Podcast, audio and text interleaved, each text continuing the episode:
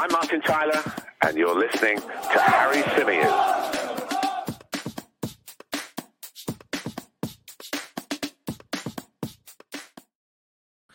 Hey, everybody, how's it going? Welcome back along to the Chronicles of a Gooner, the Arsenal podcast, part of the 90 Min Football Network. As ever, I'm your host, Harry Symeou, and on this bumper edition of the show, we're going to be looking ahead to what is probably, actually, I think definitely Arsenal's biggest game in over a decade. The Gunners travel to the Etihad on Wednesday night to take on Manchester City, who are in hot pursuit of Mikel Arteta's side. Can Arsenal hold them off until the end of the season? Not quite a title decider, as some people are billing it. We'll get onto that uh, in a little bit. Uh, that's just my opinion anyway, and I'll of course explain why but uh, a game that could have huge ramifications with regards to who is going to go on and win that trophy and lift that trophy come the end of the season. So we're going to get into all of that. This is going to be an extra long episode. I'm anticipating. Uh, so uh, make sure you get yourself a cup of tea or whatever it is that you want to drink at this hour, and uh, and that you're ready to go now.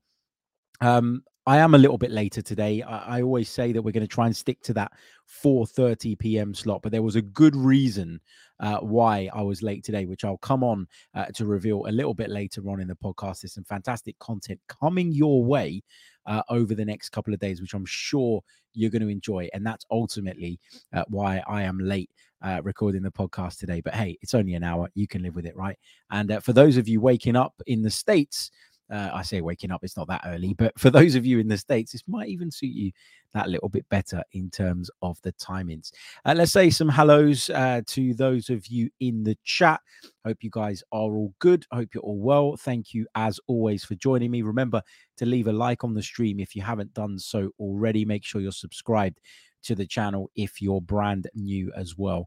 And um, and yeah, help us grow here on YouTube. But also, if you're listening on the audio platforms, then please do uh, subscribe and leave us a review there as well. That really, really does help. Okay, uh, without further ado, then let's dive in to what's coming up on Wednesday night. Manchester City versus Arsenal in the Premier League. Is it quite a title decider though? And I've been thinking about this over the last couple of days because obviously every outlet that will be broadcasting the match, that want to build up to the match, um, that are talking about the match, will want to overblow the significance of this game. Now, obviously, it's a huge game. And if it wasn't, I wouldn't be calling it Arsenal's biggest game in over a decade. But the point I'm trying to make here is that I don't think the result, whatever way it goes, necessarily 100% guarantees either side the Premier League title because there's still going to be plenty of football to be played after that. For example, you know, if if Manchester City were to win it, they'd close the gap uh, on Arsenal, of course, to a couple of points, and they'd have two games in hand, but they've got to win those two games in hand. If Arsenal uh, were to win the game and open up an eight point lead over Manchester City, they could very quickly make that a two point lead by winning their games in hand. So there's so much still to happen and still to unfold that I don't think you can sit and say, well, whoever wins on Wednesday night wins the title. And I think, particularly in our case, where we've got some really difficult fixtures to come. We take on, of course, Newcastle United, who made light work of Spurs uh, yesterday. Not that that's that big a deal these days. Spurs all over the place. Having sacked Cristian Stellini uh, this afternoon, sacking a caretaker manager, an interim manager, uh, before the end of the season. It's wild, isn't it? But I don't think um, Daniel Levy had uh, much choice. And I've noticed that when Spurs put that press release out this afternoon, they've put a message from Daniel. Well, that'll make the fans feel better, won't it? Uh, but anyway, the point I'm trying to make here is that we still have to go to Newcastle. I think Chelsea uh, will be a difficult game for us at Emirates Stadium, given that you know we're London rivals, and I'm sure they would love to put a spanner in the works for us. You got to think about the fact that we got to go away to Forest, which I think is going to be a difficult game at that stage in the season, where I expect them to still be fighting for their lives. Uh, you know, we take on Brighton at Emirates Stadium. Brighton, I thought, put in a really good performance against Manchester United in the FA Cup semi final and were desperately unlucky in the end uh, not to make it. So, the point I'm trying to make is that although everybody will build this up as a title decider because they're trying to promo the game, which I get, I think that if Arsenal win, it's a significant step towards the title, but it isn't a, a foregone conclusion. It isn't done and dusted. Equally, if Manchester City win, I think that is a bigger step for them, but still not them over the line. You know, we keep talking about these games in hand. You got to win them though. And we know that they've got those two big ties coming up against Real Madrid. Um, they've got a couple of fixtures on paper that you look at and you think they're potentially difficult. So the point I'm trying to make here is that yes, I think this game will give us an indication of where the title's going. If it's a draw, I don't think it gives anybody any indication. I think it means that Manchester City are slight favourites because obviously if they win those two games in hand, they'd move a point above us. But you know, I think that there's still so much football to be played, a lot of twists and turns to come, um, in my opinion. And if there aren't any twists and turns, and what I mean by that is if Manchester City go on and win every single game, then fair play to them. They deserve it. You know, they'd have been on an incredible winning run. I just think like we have spent a long, long time this season dreaming. You know, we got to the point, I would say after Christmas, where we looked at it and went, you know what, this could be on. But even at Christmas, I, wasn't fully believing at that point. You know, I, I think for me, the biggest moment where I went, yeah, you know what, we can bloody do this is the Bournemouth game. Because for me, although it was Bournemouth, and I know a lot of rival fans like to point that out, that really felt like a big moment for me. The kind of moment that can be season defining. And that was when I really started to believe. I got to be honest. And you know, we we might fall short. We probably will fall short. If you ask me to bet, I would say that Arsenal are going to fall short rather than sort of backing us. But then I think about what I actually am and what I am at heart. And that's not somebody that commentates on football matches or reports on football matches or or any of that. That's not what I am at heart. That's my job, but I'm an Arsenal supporter first and foremost. So the message I kind of want to put out there ahead of Wednesday's game is go there, enjoy it, take in the fact that we're involved in this type of fixture, enjoy the fact that we're involved in this type of fixture, lap it up because it's been a long, long time since we went into a game at the end of April in a Premier League season with one hell of a shot of winning the Premier League title. If you'd have told me that we'd be in this position come the end of April at the start of the season, I'd have absolutely laughed at you. Champions League football is not done and dusted just yet mathematically, because of course Brighton have games in hand. But I think it's pretty safe to say now that we've we've managed to achieve that. I'd go as far as saying the bare minimum for Arsenal this season will be a second place finish. Which, when you think about where we were last season and you think about how far we've come, is incredible. So don't sit there. Uh, this is much easier said than done. Don't sit there stressing, worrying, um, you know, uh, sort of getting yourself worked up. I know a lot of people are talking about Rob Holding again today, um, and that is is winding people up. That is causing people, I think, to have a, a huge anxiety um, around this game. We go there, we win, we're in a great position, but it wouldn't be done yet. We go there, we lose, we're in a not so good position but we have to refocus and we have to recalibrate very, very quickly to make sure that in the event that Manchester City slip up towards the end of the campaign, we're there to take advantage.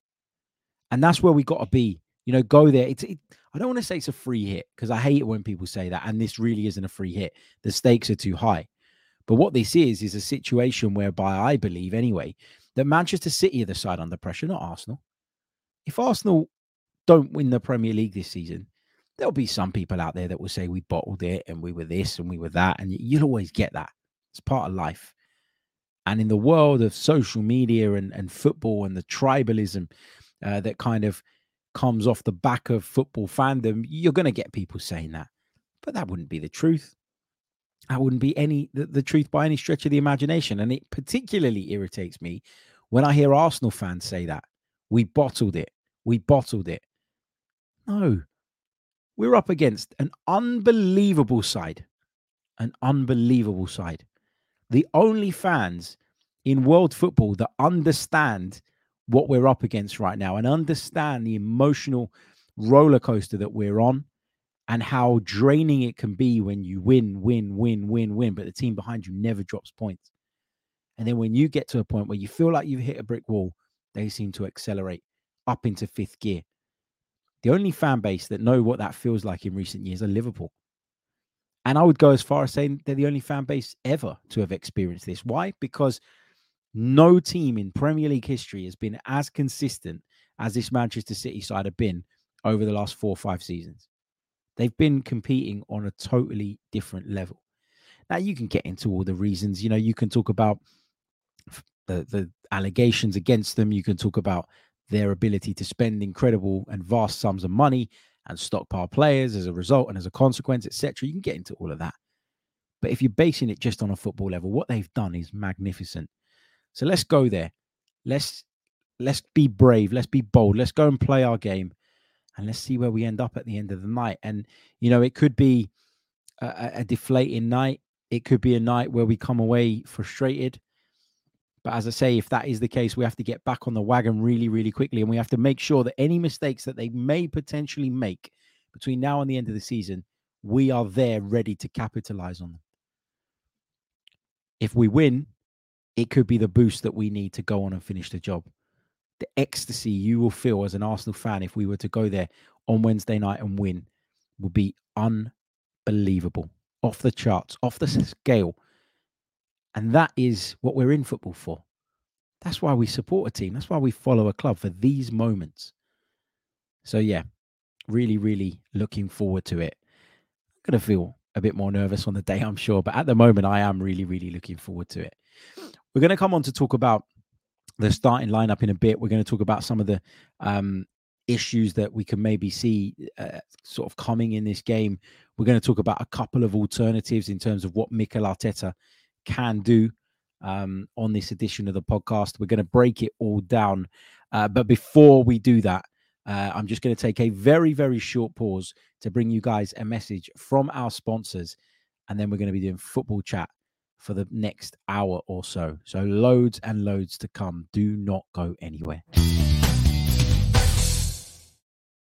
Right. So, thanks to you guys for signing up to the uh, service that is the brilliant service that is that is the brilliant service that is. I mean, that doesn't make sense. That was terrible. I've messed that up completely. But anyway, you get the drift of what I'm trying to say.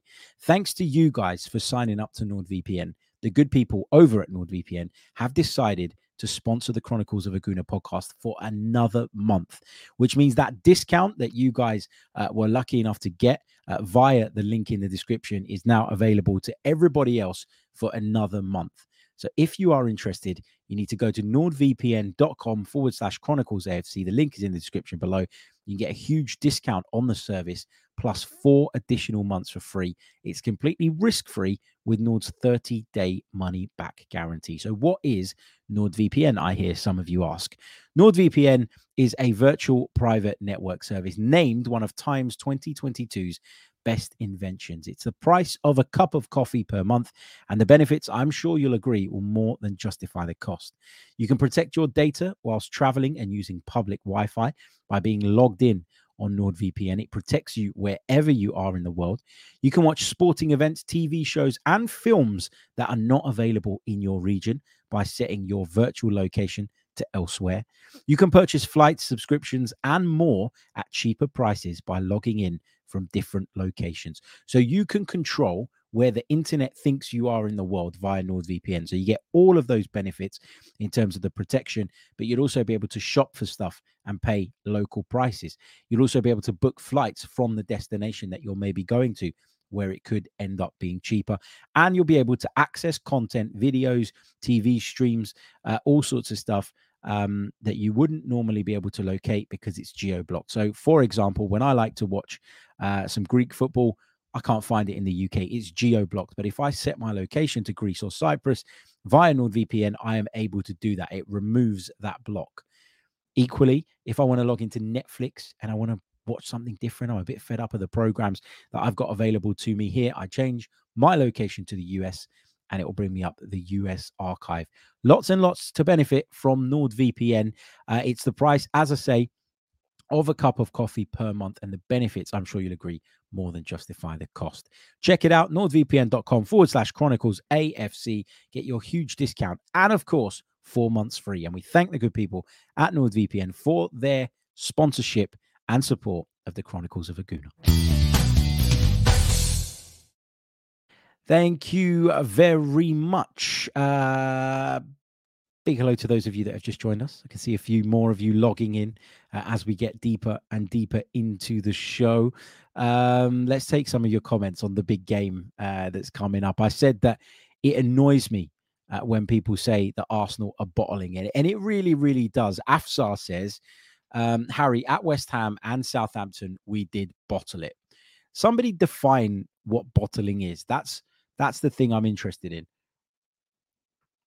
I think that we did throw away leads um, in games, you know, in particular in the West Ham game. I don't really count the Anfield game as that. And, and to be fair to Afsar, he's not put that one in his list. But I mean, the game against West Ham, we got pegged back and we weren't good enough to respond. Southampton, we really, really struggled. A lot of people say it's down to the pressure. I think there were tactical reasons why we struggled against Southampton. And then you add into that the individual errors, which we'll come on to talk about in a bit because I have had a chance to watch the game back in full. Um, then I guess you could say that. But in terms of the title race overall, I mean, just just have a look at the Premier League table right now, and then and, and look at it, and then just sort of not not specifically to Afsar, but anyone who's saying that, just have a look at the Premier League table and, and kind of give your head a wobble. This is an Arsenal side that's played 32 times, won 23 games, drawn six, and lost on just three occasions. Three occasions. If I take it back to last season, Arsenal lost 13 games. That's the difference. So have we bottled it or did we just progress way more than people thought? And now that we're leveling out a little bit, people are stressing about it. I think it's more a bit of that. Uh, Junior Gunner says um, there is an element of bottle when you fail to see out a two goal lead and find yourself 3 1 down at home uh, to the bottom of the league. Uh, what else have we got? Uh, says, um, hello. Uh, we need to go there, taking the fight to them and play 3 2 4 1, uh, a formation that Pep himself adopts. I'm not sure I'd be reinventing the wheel um, in terms of the formation. I just I wouldn't feel comfortable doing that in a game of this magnitude. I think it's a big, big risk. Uh, Steve says, unfortunately, the players are starting to look at the destination and not the journey. Fun has been replaced with fear. I like that. Um, I like that. And I spoke to somebody today who um, who knows exactly what it's like to play for both of these clubs to win the league with both of these clubs, to get over the line in a title race that is tense, that is difficult. There might be a bit of a clue as to why I was late today uh, recording the podcast. All shall be revealed in a bit. But um, I think, yeah, the, the journey is the important part. And the destination, you hope to arrive where you want to be. Some people will say the destination is more important, but if the journey isn't right, you very rarely get to the destination that you hope to be in. Uh, what else have we got? Um, Kenny says, Harry, are you going to do the Rob Holding agenda today? Honestly, I agree here. Vex our overall play. We've been shipping goals since after the World Cup. Um, look, we're going to do a little bit on the Rob Holding thing because we're going to talk about the update on William Saliba in just a moment or so. But I might as well tell you guys where I was this afternoon. So I've actually had a really, really cool day. Um, so earlier in the day, uh, I got to go and join uh, the brilliant James Alcott, who, if you're a YouTube um, football content consumer, I'm sure you'll all know who he is. Uh, James Alcott very, very kindly invited me onto his podcast, The Ripple Effect. And we talked about the title race. We talked about Arsenal and Man City.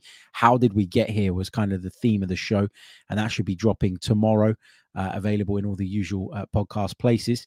Uh, so a big thanks to James for having me down. But this afternoon, I made my way over to a very, very special interview uh, with one of my heroes. And yep, as someone guessed in the chat, I sat down with this man, the brilliant Kolo Toure. Now, Chronicles of a Gooner listeners, you'll be able to listen to this interview in full on the Chronicles of a Gooner on all the podcast platforms from tomorrow. It won't be available in video format. The video will be on the 90 Min YouTube channel. So, I mean, it is available, but it's available on the 90 Min channel. Uh, so, you'll be able to go over there and check that out if you want to watch the interview. But in terms of our listeners, you'll be able to listen to this uh, from tomorrow. Uh, so, Kolo Toure sat down with me, and as I say, um, you know, someone who's been there, done it with both of these clubs, won the Premier League title with both of these clubs, understands exactly what it takes at this point in the season. And um, and yeah, he provided some uh, fantastic insight, I thought, into this huge, huge game. Right, uh, let's do the William Saliba bit then, because of course uh, we had an update this morning, didn't we, from uh, the Ornacle, David Ornstein, uh, reporting that, of course, uh, William Saliba is going to miss the game at Manchester City. Probably won't make the game against Chelsea either next week, which is obviously another disappointment. And suggested that William Saliba's season, which we've kind of feared all along, could be well and truly over. So there's no point in obsessing over this anymore. You know, I, I sort of sat down earlier and I was, I was sort of creating the thumbnail for this episode, and I went and I put a picture of William Saliba in it because I was going to title it with Arsenal versus or, or, Man City versus Arsenal preview starting 11 predictions we always do and then William Saliba out for the season or whatever. And then I just thought how many times we're going to do that. Just sort of looking through the channel, there's been such big news that we've put William Saliba on thumbnails and in titles and in everything to try and sort of I guess convey what an important thing this is and what a big deal this is. But the point is that at this point in the season, you just got to take it and move. Like, what can we actually do about it? Nothing. So, if we're going to sit there feeling sorry for ourselves and, and worrying and complaining about the fact that William Saliba is unavailable, that is not a good use of our time. I'm sure that at Arsenal Football Club, the mentality is very different. I'm sure that at Arsenal Football Club, people are looking at it and going, well, look, it's not ideal, but there's nothing we can do about it now. Let's focus on the game in hand. The coaches need to be guiding Rob Holding through. They need to be trying to get him to mirror what it is that William Saliba brings to this team, but at the same time, not exposing his shortcomings. So it's a really, really difficult and tricky balance uh, for the guys to find. And, you know, it is what it is with Saliba. My concern now, more than the Man City game and more than how we're going to get through the rest of this season, is is there any long term damage here? Because there are suggestions that this injury is a lot more severe than first feared. Mikel Arteta has recently told us that the player has not progressed in the way that the club hoped and expected. So we're at a place now where there's a genuine concern for William Saliba's well being and fitness. And what a shame it would be if this is a really serious problem because he is coming from the cold, he's coming from the dark, having been out on loan for a good couple of years, and he's really, really impressed, and he's become a really integral part of this team. Him not being there affects us in a number of ways, and it doesn't just affect us at centre back, it affects us at right back, it affects us at left back, it affects us in defensive midfield, it affects us in the eight positions, it affects us wide, it affects us everywhere because this team was such a well-oiled machine earlier on in the season. There is so much uh, sort of chemistry between the players. I don't know if you guys have ever played FIFA Ultimate Team, but you know when you make your team and you line them up, and it used to have those bars, and it was like, or they play from the same club, so they've got chemistry, and they're from the same country, so they've got chemistry. That's what it felt like this Arsenal team was. If you if this was a game of ultimate team, they'd all be linked up on the green lines because everybody just everybody just sort of helps everybody and everybody as an individual helps raise the level of those around them. And at the moment, we've got a player playing in the team whose level isn't as good as William Saliba's. But the other thing to note as well, and, and this is something I, I, took away from sort of speaking to Kolo Toure, is that it's really, really easy actually to go, well, he's the weak link, he's the problem. But just generally speaking, as a defense, we're not defending well enough. You know, if you go back to the goals that we've conceded since Rob Holding's come in the team, and let's be clear on this as well, because although I I truly believe that William Saliba is a much better player than Rob Holding, I think what's happened is that we've looked at the fact that we've conceded a load of goals. The easy thing to do is go, well, it's all on Rob Holding because he's the thing that's different from what we were doing before and pin it all on him. And the truth is that some of it has been down to him, but a lot of it hasn't been down to him either. Let's go back to the game at Anfield 2 2 draw. Arsenal 2 0 up, cruising. Liverpool get a fortunate goal, in my opinion, out of nowhere, and they're back in the game. Was Rob Holding really to blame there? I don't think he was. I think that Henderson stabs the ball towards the far post. He's trying to get a shot off. He gets it horribly wrong, and it lands in the one place that Mo Salah can get to it ahead of the defender, and he puts it in the back of the net. You think about the second goal that day. You know, horrible, horrible defending from Alexander Zinchenko. I know Rob Holding gave away a penalty, but obviously Mo Salah missed that. But that second goal was, in my opinion, largely down to Zinchenko getting beaten as easily as he did. Take it on to West Ham United, you know, where again we were cruising, two goals to the good. First goal comes about from a penalty kick because Thomas Partey's messing around on the edge of his box. Gabriel panics, slides in, and you know that's how West Ham get back into the game. And the second West Ham goal, where the ball is sort of launched back into the penalty area and nobody really keeps a track of where Jarrod Bowen is, is on Gabriel and Tierney's side. It's not Rob Holding's side.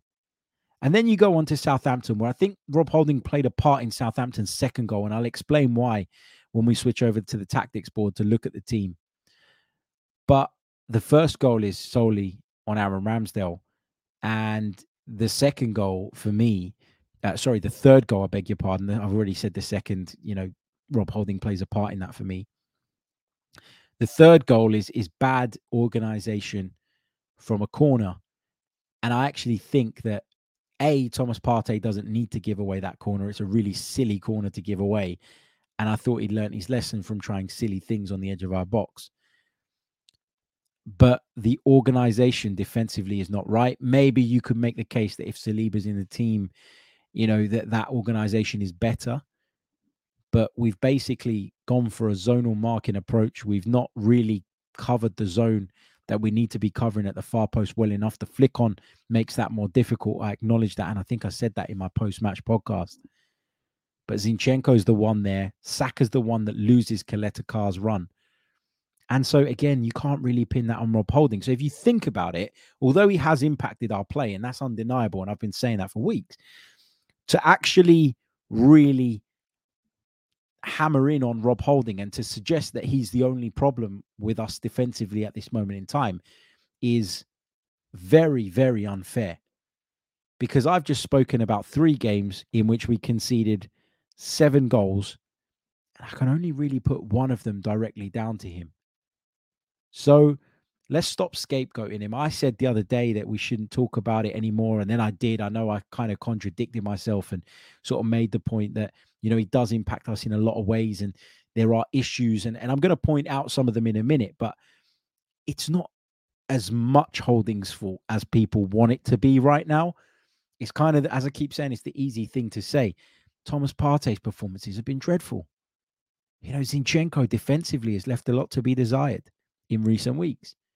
The absence of Granit Xhaka against Southampton was huge in terms of that midfield balance. I've always said this to you guys. People say Arsenal play now with Thomas Partey and two eights. It's not quite two eights because Granit Xhaka doesn't only operate in the role of an eight. He does more than that. Granit Xhaka brings us that balance that allows Martin Odegaard, for example, that extra bit of freedom, but also allows Zinchenko the positional freedom and allows Gabriel to be able to go out wide sometimes to fill the holes that Zinchenko leaves. So tactically, we have been impacted, yes. But in terms of individual mistakes, it's it's not all about Rob Holding at the moment. And and so we need to stop obsessing about this. And yeah, you can have your opinion, and my opinion is very much that you know he's not as good a player as William Saliba. That's not going to change anything ahead of Wednesday. Don't scapegoat people. Point out where you think we can do better. Point out alternative structures, maybe that you think might protect Rob Holding that little bit better. But, you know, the team as a collective has to defend better. It starts from the front and it filters into the midfield. And and the great thing about Arsenal this season is that they've been um, you know, they've been such a good unit collectively and not watertight defensively. Let's be honest about that. You know, if you look at the Premier League table this season, goals against 34, six more goals than uh, than Manchester City have conceded. You know, that's nine more goals than Newcastle. Man United, who are down in fourth, have only conceded three more than us. You know, you think about Liverpool in seventh, who have had a disastrous season by everybody's standards. They've only conceded 38. It's only four more goals than us. You know, you take it right down, 14th placed. Wolverhampton Wanderers have only conceded, what, 10 more than us? Palace, six more than us, down in 12th. So defensively, we haven't exactly been watertight all season. And we read uh, a statistic which has been uh, dropped into the chat as well by Raul, uh, which was going around the other day. 19% of all goals against Arsenal were conceded in the last four games in the Premier League. There you go. So that just indicates that we have gone off a cliff defensively. And yes, Rob Holding is a part of that, but he's not the sole part of that. So there's no point in crying about the fact that William Saliba's out. Let's just focus on doing what we've been doing, but doing it better. And, you know, sticking to our philosophy, sticking to our plan, but doing it better. Not being sloppy, not making bad decisions in, in key moments. Focus. That's what it's all about. Okay, let's go over to the tactics board. Let's have a little look at the side that I would pick to take on Manchester City. I know a lot of you on social media uh, are coming up with all kinds of uh, formations and, and talking about all kinds of changes that Mikel Arteta uh, should make. But I'm going to go with this team. Ramsdale in goal for me. Uh, back four of White, Holding, Gabriel, and Zinchenko. Xhaka, assuming that he's back available, which he should be, knowing Granit Xhaka, I'm sure he'll do everything within his power to be available for this one. Uh, he will play in midfield with Partey and Odegaard for me, with that front three again of Martinelli, Jesus, and Saka. You can't knock the front three at the moment. I, I cannot believe some of the stuff I was reading, sort of in the fallout from the Southampton game. People really going in on Gabriel Jesus. He's been in good goal scoring form since he returned from injury, number one. And number two, he makes everybody else around him so much more dangerous. Look at Saka and Martinelli. Look at how they're performing with him in the side. I know they've performed all season, those two, but their level for me really, really goes up when Gabriel Jesus is in the side. He wasn't signed just to be that goal scorer. But what I will say and what I accept is when people say he's not quite that killer in front of goal. I'm pretty sure I said that after the game against Southampton, where I thought that there were a couple of chances in particular that he really needed to take. And, you know, as you get to the business end of the season, there will be games where you no longer get five or six chances. And now you get one or two and you got to take them. And that's what the really, really elite players do. But I just thought the whole the the flip in how people were talking about Jesus from one week to the next was just mental for me, because I remember sort of coming away from the West Ham game and listening to everybody say, "Well, why the hell was he taken off? That was madness. What was that about?"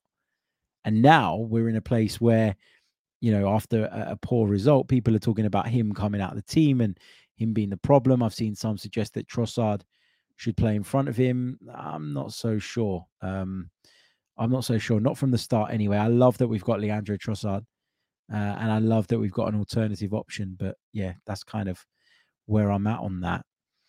Um, yeah. So uh, that's the team I'd go with. Let me just repeat it for those of you listening on audio: Ramsdale in goal, White, Holding, Gabriel Zinchenko, Xhaka, Partey, Odegaard in midfield, Martinelli left, Saka right, and Jesus through the middle. What area, though, am I most concerned about in this team? And obviously, the obvious thing to do um, in this discussion would be to highlight this man, Rob Holding, playing on the right side of our central defense. And it's not so much about Rob Holding himself. I think actually, aerially, Rob Holding's quite good. I think that's one of his strengths. Um, you know, he, he does hold his own in the air. He does win a lot of defensive headers. The problem for me is that Rob Holding isn't very good at progressing the ball out from the back and into midfield. And the other issue I have with Rob Holding is that he doesn't seem to trust and believe in himself to push up alongside the rest of the back line. Now, where that is a problem is in the instance, for example, of the second goal that Southampton got at the weekend or Friday night.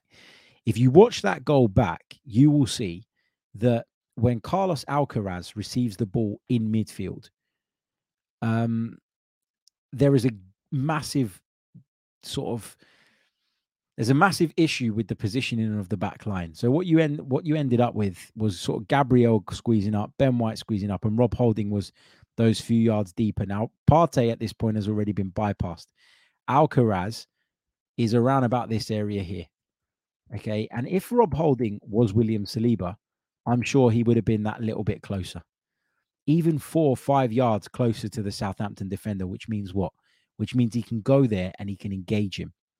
It means that he can engage him and that he can put him under pressure and doesn't give him all the time in the world, like Carlos Alcaraz had, to then slip a ball in behind Gabriel for Theo Walcott. But at the same time, you look at that and and you know, where's your left back?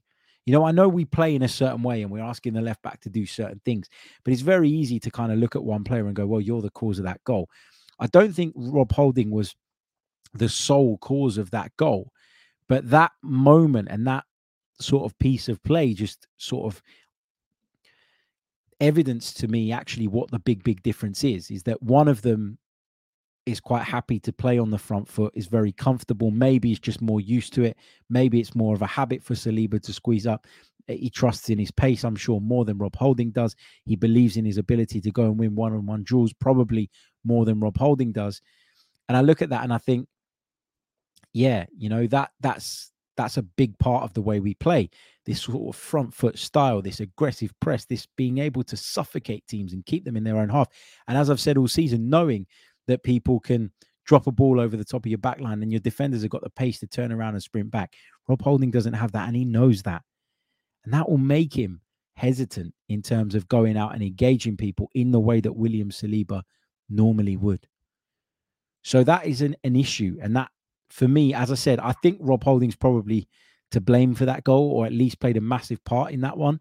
Not solely to blame necessarily because we had opportunities to deal with it. The way we lost the ball in midfield was really cheap and really poor. Uh, Martin Odegaard's passing field was really bad. I thought really sloppy, really loose.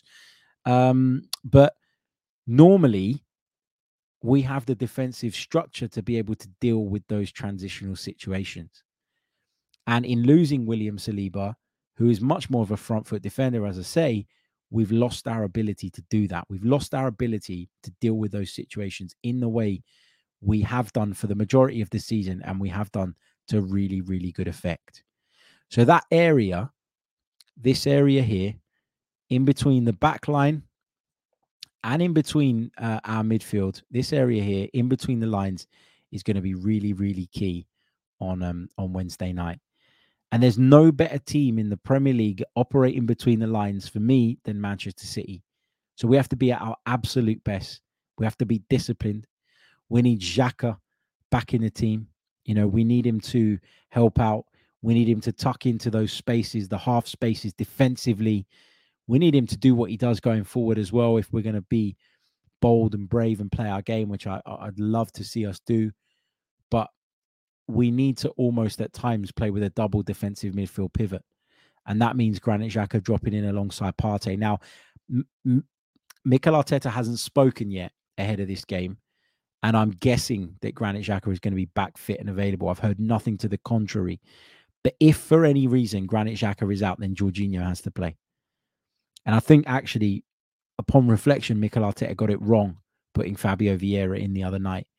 I think it was a bit naive I can understand why he did it. He thought that we were going to have all the all of the ball. That Southampton were going to sit back and look to soak up pressure, and that what we're going to need to unpick a really low block and and almost spend the entire game playing hundreds of passes left and right trying to find that gap. And he probably felt like Fabio Vieira was a good option there.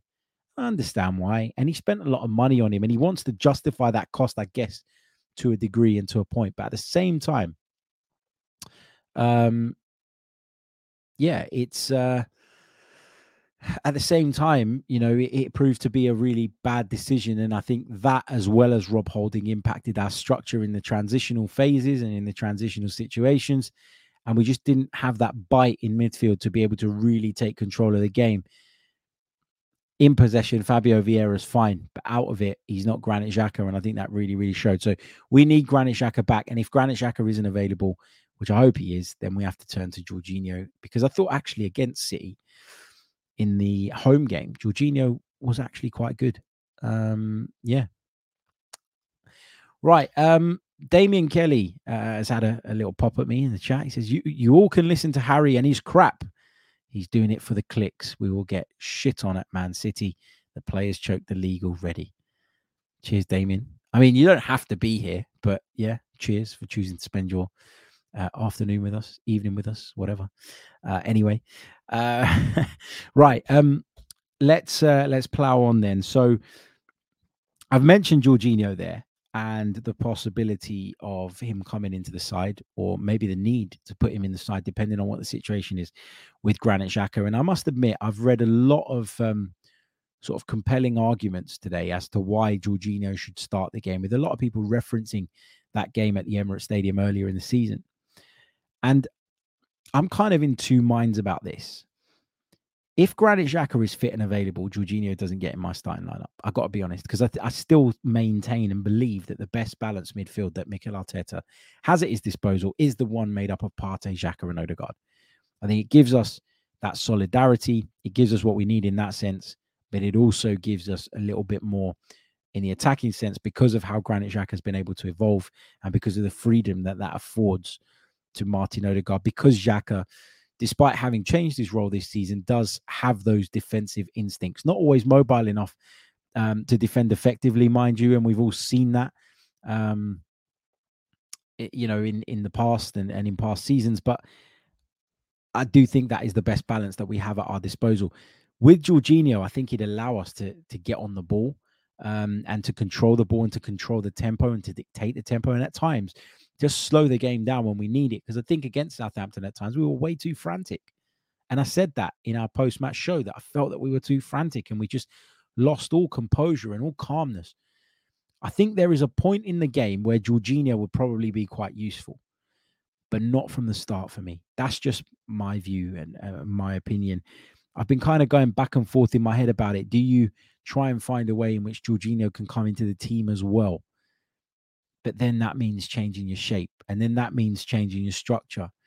And although i know a lot of people feel that mikel arteta needs to come up with some kind of genius master plan to deal with what pep guardiola's side are going to throw at him i think there'll be a reluctance to uh to to completely shift away from what's worked for the first 32 games of the season generally speaking so I don't expect the system to change dramatically. I don't expect much to change. I think it's going to be the team that I've highlighted. And I think we're just going to have to trust and believe that we can go out there and we can do what we need to do. And look, uh, if you asked me, would I take a point? I would absolutely take it right now. Not a doubt about it. Not a doubt about it.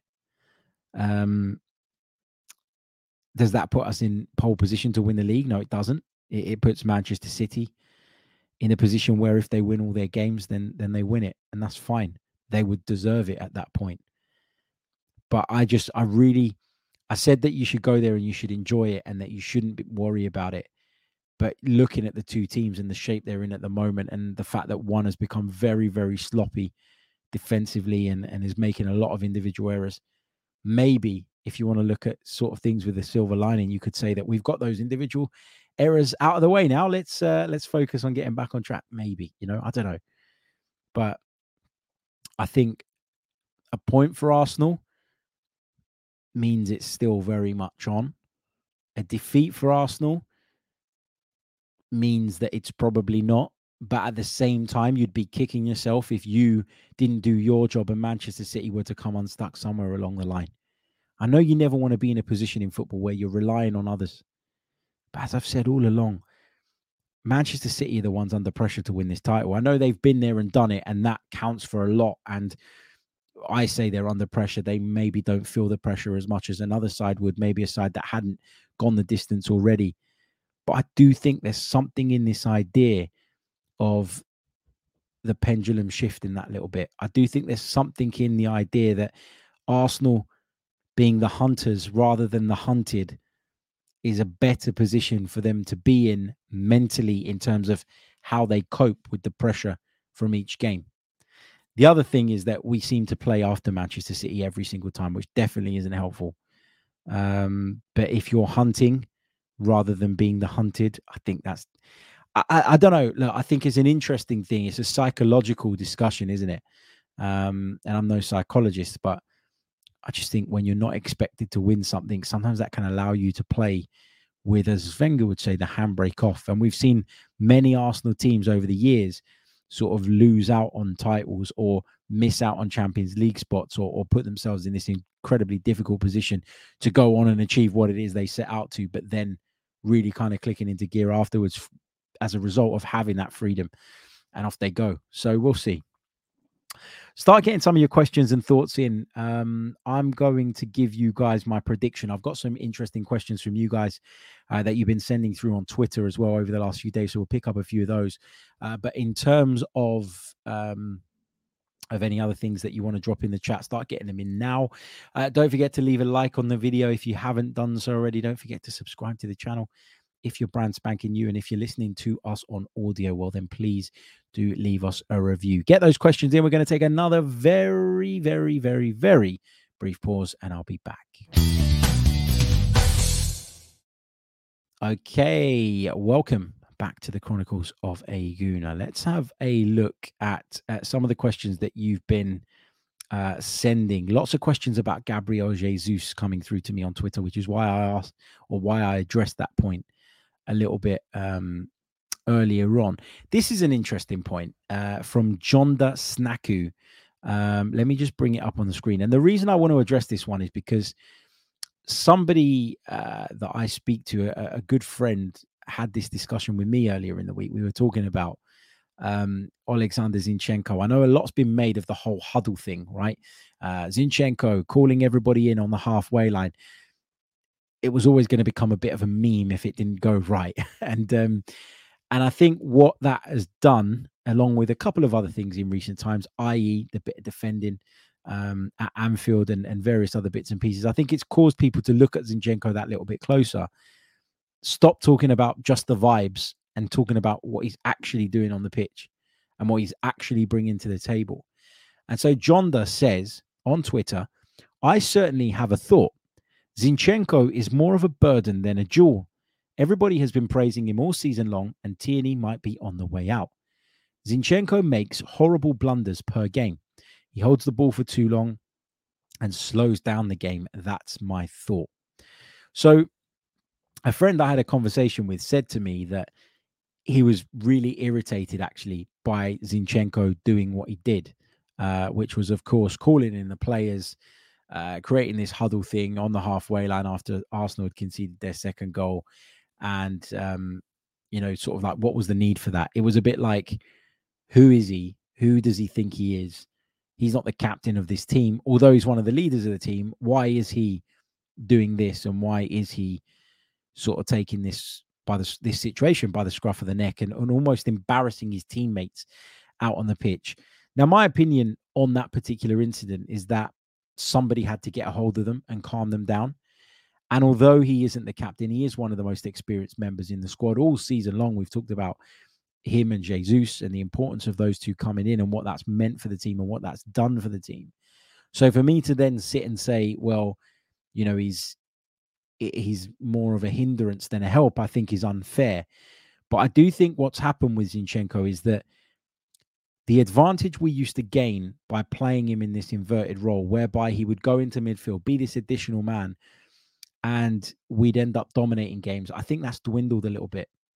I think that's dwindled in the sense of he, you know, you can't keep doing the same thing without it at some point becoming predictable. And if we can see it all the time, then you bet that the analysts of these top football clubs have got it sussed out to a T. I think people look at his positioning and look at the fact that as a one on one defender, he's not the best. And they look at that as a weakness for us. And what they try and do is they try and expose those areas. And what that means is that Gabriel has to go across, and even more so now with Rob Holding in the heart of the defense. Not to pick on Rob Holding again, but you get what I mean. We're in a position where we're stretched. And most of the good work that opposition's sides do to us comes down that side because they know that that's a problem. I wouldn't go as far as saying that he is um, more of a hindrance than a help, but I don't think Zinchenko's been perfect. And I do think that when I think back to the start of the season, when I spoke to sort of a couple of friends and, and colleagues that cover or support Manchester City, and they said, well, look, it's a decent signing, but he's not a very good defender. Do you think we're starting to see that now? I really do. but anyway, I, I, thought that was a, a very, very uh, interesting point. Let's go back through some of these tweets because there is uh, some good ones. There was one about Fabio Vieira that I really wanted to address. Uh, where is it? Um, just trying to find it. Here we go. Um, Lee the Gooner says, "Hi Harry, what did you think?" Or, or, sorry, what did Arteta think Fabio Vieira brings to the team today that Trossard couldn't have given us from the very beginning of the match? Uh, this, this for me is how do I put this? So I agree that Fabio Vieira had a poor game. And I agree that it was a mistake to put Fabio Vieira in that position. And I agree that it left us lightweight in midfield and it caused us to be at times overrun and it caused us an inability to be able to defend those spaces in between the lines in the way that we normally do. But that isn't just down to Fabio Vieira. It was down to a number of things. And we've already highlighted for Southampton's goal that, you know, Rob Holding didn't step up quick enough, and that created too much of a gap, which meant nobody could go and engage Alcaraz as they normally would, which meant he had all the time in the world to look up, pick his pass, and then execute it. But to suggest that Trossard can play in that position, I think is equally as mental. No offense, but I, I just don't get why people think that Trossard can play as an eight. And I don't understand why people think Emil Smith Rowe can play as an eight. These are players very similar in profile to Fabio Vieira that are attacking midfield players that don't want to be anywhere near their own penalty areas. And one of the reasons, as I said earlier on, that we have we've had most of the season such a great balance in midfield has been because we've had Partey, who's deep lying, Odegaard, who's very attack minded, and then Xhaka, who's a bit in between. That's why we've had that balance. And I just don't think that um, that Trossard would have given you that defensive balance, I think you'd have had a lot of the same problems. In possession, he might have been more effective and he may well have got on the ball more. He may well have combined with Martinelli and Jesus more. But um, but that's it. I, I think that Jorginho should have been the one to play in hindsight. Um, I was a little bit surprised that he didn't make that decision on the day, but that's what I would have gone with um, in the absence of Granit Xhaka. Uh, but with Fabio Vieira, um, I mean, I'm just sort of scrolling through these because uh, there was some more um, about Fabio Vieira. I can't find him at this moment in time, but basically, there was a lot of criticism of Fabio Vieira in the aftermath of this game, and, and while some of it was justified, I thought some of it was unfair as well. Um, you know, he is a, a young man that's come to another country with quite a bit of expectation because of the price tag whose l- minutes have been very, very limited. And I don't really understand why everybody's really keen to jump on his back and not actually focus on the players that made huge individual errors on the day and on the night that cost us and cost us big time.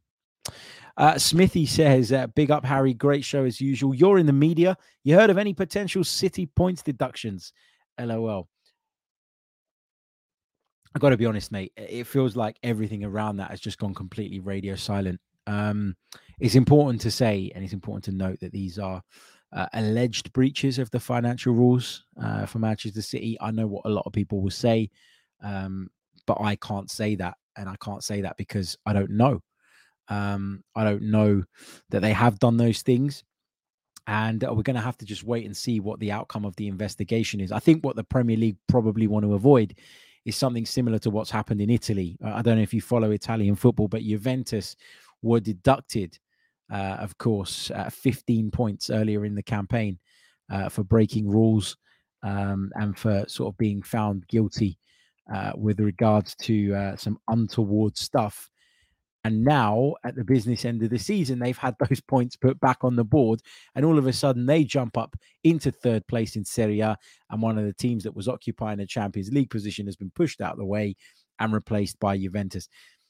That's something the Premier League will want to avoid. Okay. If they are going to do Manchester City on this, it has to stick, it has to be the correct decision. And equally, look, I wouldn't want Manchester City to. I'm not one of those people that goes, oh, I don't care, they're a rival, whatever. I wouldn't want Manchester City to be docked points if they actually haven't done it. Um, you know, I, I want justice, whatever that is, whatever the outcome is. Um, but yeah, that that's that's kind of where I'm at on it. I, I don't know of anything coming down the line. I don't know of anything being imminent, and I'd imagine uh, that there's so much paperwork and and so much legal uh, back and forth that we're not going to hear any outcome on this for a long, long time. So I wouldn't count on that um, in terms of our title hopes, anyway. Uh, let's take a few more of your questions uh, from the live chat. Keep them coming. Uh, don't forget, uh, please do uh, subscribe to the channel if you haven't done so already. Make sure you leave a like on the video if you're watching us on YouTube. Uh, and of course, um, do leave us a review if you're listening on the audio. Uh, what have we got? Uh, uh, Afsar says, should we not play with three at the back with Saka and Kieran Tierney as fullbacks and Zinni, Xhaka, and Partey in the middle? This will give us solidity, but it would take away Afsar from what we do best, which is going forward. You know, it, you play to your strengths, do you not? If you play to your opponent's strengths, which is what you're suggesting we do in, in making those decisions, you you don't play to their strengths, you play to live with their strengths you take away from what you're doing. And that's okay when you're bottom of the table and you don't have a hope in hell. I mean, let, us take, for example, let's look at, I don't know, let's say we're Nottingham Forest, right? Nottingham Forest could go toe to toe with Manchester City. They probably get battered because they don't have the quality in the attacking areas that we do.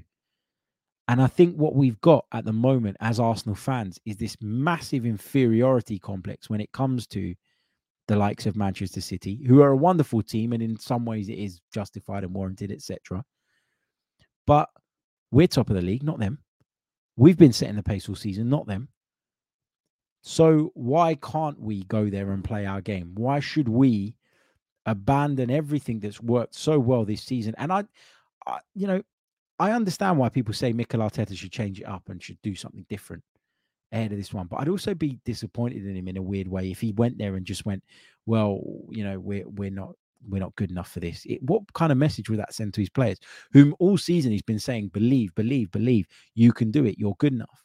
I love these players. He came out after the game against Southampton. He walked into the radio room. I can tell you. With the intent of defending every single one of his players and refuting every suggestion that anybody had let him down.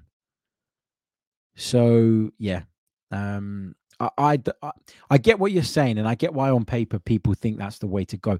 Me personally, I don't think I don't think that we're in a place where we have to abandon all of our beliefs, all of our methods to to try and live with them. Like at the end of the day, we're without one of our first teamers. We'd be with with 10 of the 11 that we'd all want to see on the pitch if everyone was fit and available. If you can't play your game with 10 of your best 11 then then what is the point is, is the question i'd ask i guess. Deflected mind says uh, the last time we won against city was when we parked the bus. When we go toe to toe against city we never even drew a game. Should the counter attack should we counter attack in the next game too? So what i will say having just said that i think we should go there and play our game and we shouldn't be too afraid is that we need to apply common sense and there will be moments in the game and times in the game where we have to weather the storm and where we have to be that bit more cautious and we have to be that bit more careful. I completely acknowledge and accept that. Uh, for example, away at Man City, you're not going to take the same risks that you might take at home against Southampton, for example. That goes without saying. But that doesn't mean you rip up all the fundamentals and all the basics of your game and start again. That's that's kind of where I'm coming from here. Um, Kenny says, Harry, I asked about the early goals slash chances we concede these days. Thoughts? Please don't tell me Rob Holding because it has been happening. No, I think I think you're right, Kenny, and I think I I can't remember exactly what episode it was, but I remember a few weeks ago uh, on the podcast saying something along the lines of, "It feels like we're not starting games with the same ferocity and the same in uh, sort of intensity that we did earlier in the season. I remember sort of right at the start of the season going to Arsenal and expecting them to come out the traps fast. And I used to always say to people when we were playing against other teams and they'd ask me, you know, what can you expect from Arsenal? I'd always say, you can expect Arsenal to come out flying. And if you can survive the first half an hour, 45 minutes, then you might be okay. But if you don't, you're in serious trouble because they will overwhelm you and they will suffocate you. And it, it reminded me of sort of Jurgen Klopp's Liverpool in their heyday, where they used to come out the traps fast, furious, strong, quick, with incredible quality as well. But that hasn't been happening lately, uh, not as frequently anyway.